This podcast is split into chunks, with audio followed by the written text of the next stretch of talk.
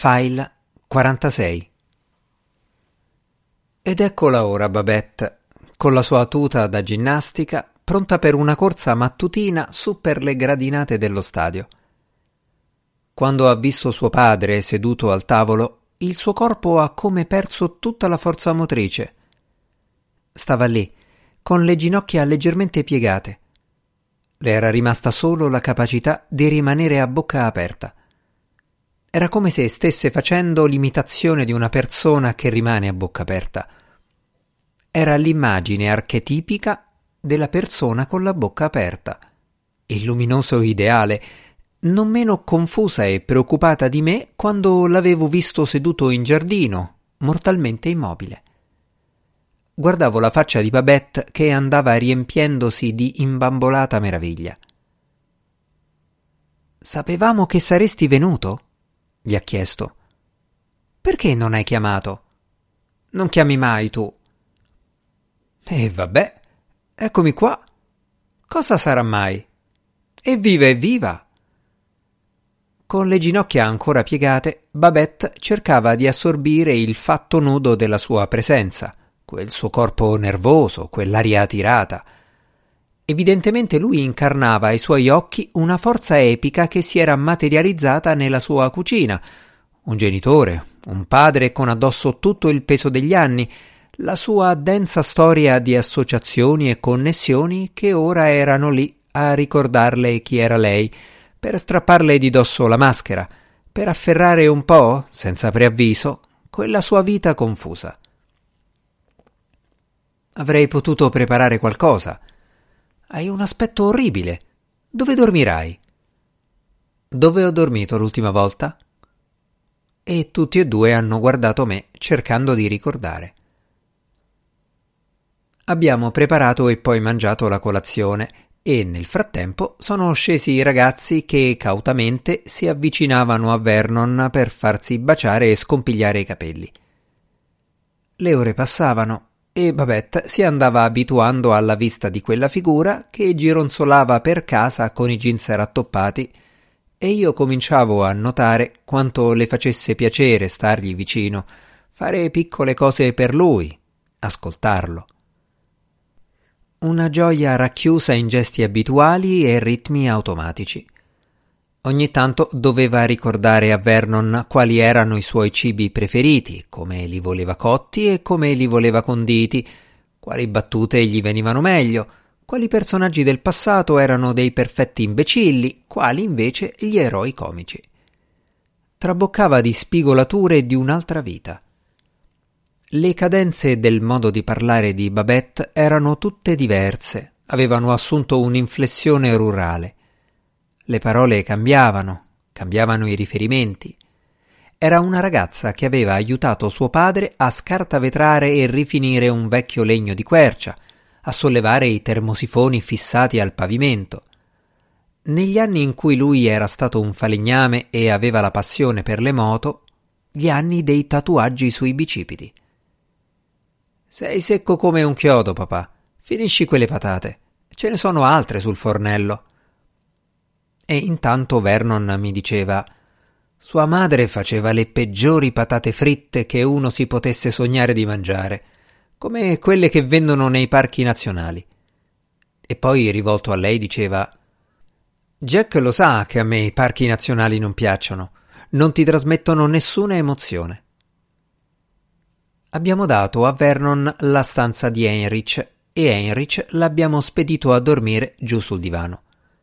Era fastidioso trovare Vernon in cucina alle 7 di mattina, alle 6, a qualunque ora io o Babette scendevamo per preparare la colazione, con il cielo ancora grigio.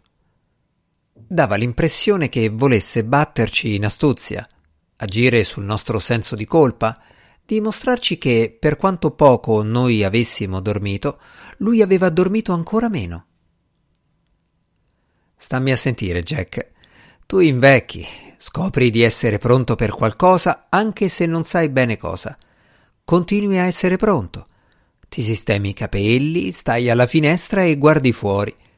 Mi sembra di avere sempre tra i piedi un piccolo rompiscatole che mi gironzola intorno.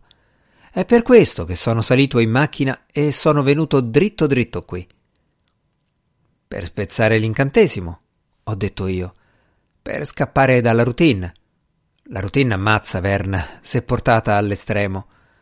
Ho un amico convinto che sia questo il motivo per cui la gente va in vacanza. Non per rilassarsi o per fare cose emozionanti e vedere posti nuovi, ma per sfuggire alla morte insita nella routine. È ebreo, per caso? Ma cosa c'entra? La vostra grondaia sta cedendo, mi ha detto. Tu sai come sistemarla, non è vero?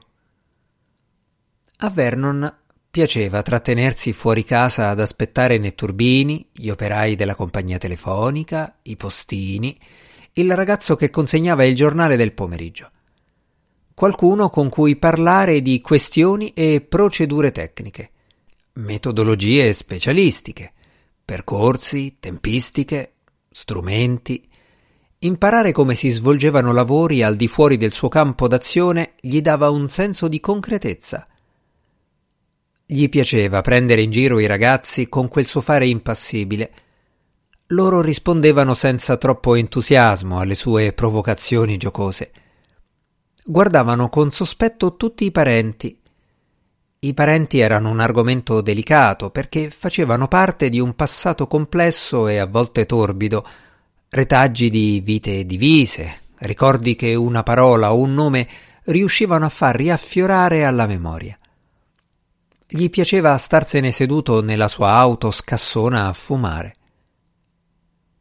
Babette lo guardava da una finestra, esprimendo più o meno simultaneamente amore, preoccupazione, esasperazione, disperazione, speranza e tristezza. Bastava che Vernon spostasse il peso del corpo da un piede all'altro perché in lei si risvegliassero tutta una serie di emozioni intensissime. Gli piaceva stare in mezzo ad altra gente nei centri commerciali. Secondo me, tu me lo sai dire, Jack. Ti so dire cosa? Tra le persone che conosco, sei l'unica abbastanza colta da sapermi dare una risposta. Sì, ma qual è la domanda? La gente era così cretina anche prima della televisione?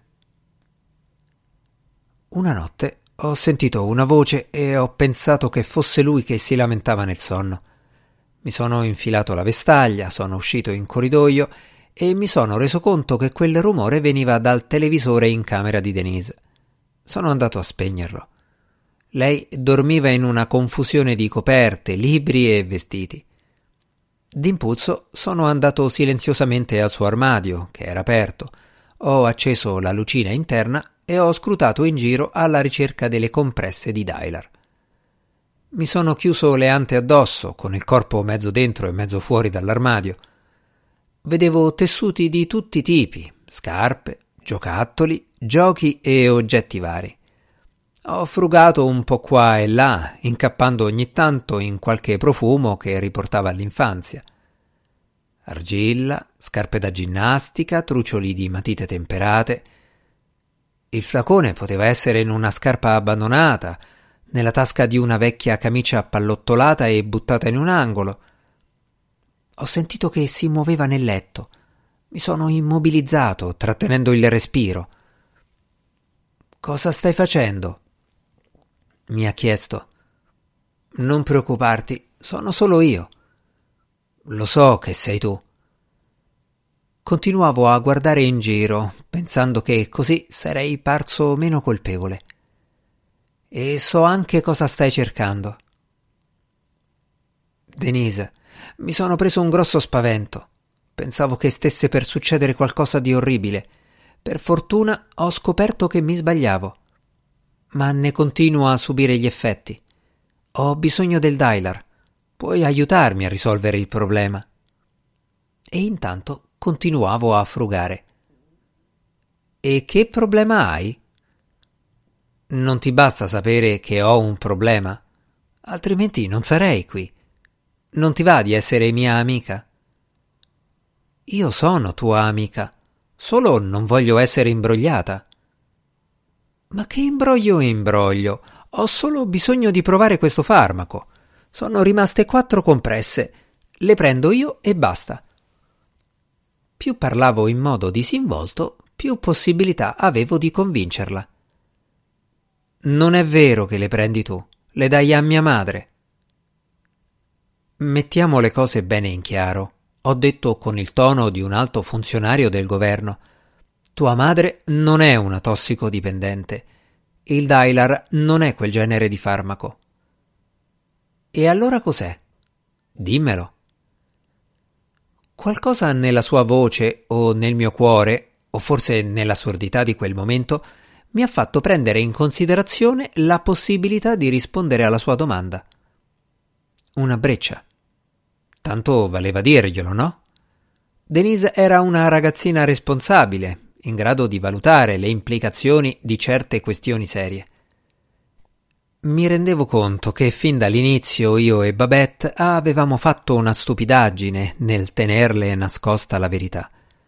Quella ragazzina avrebbe accettato la verità, ci avrebbe conosciuti meglio, ci avrebbe amato in modo più profondo, con tutte le nostre debolezze e le nostre paure. Sono andato a sedermi ai piedi del suo letto. Lei mi guardava attentamente.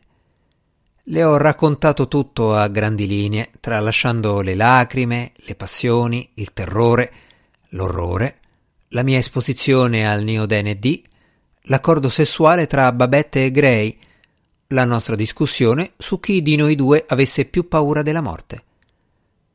Mi sono concentrato sul farmaco. Le ho detto tutto quello che sapevo del suo ciclo di vita nell'apparato gastrointestinale e nel cervello. La prima cosa che Denise ha tirato fuori sono stati gli effetti collaterali.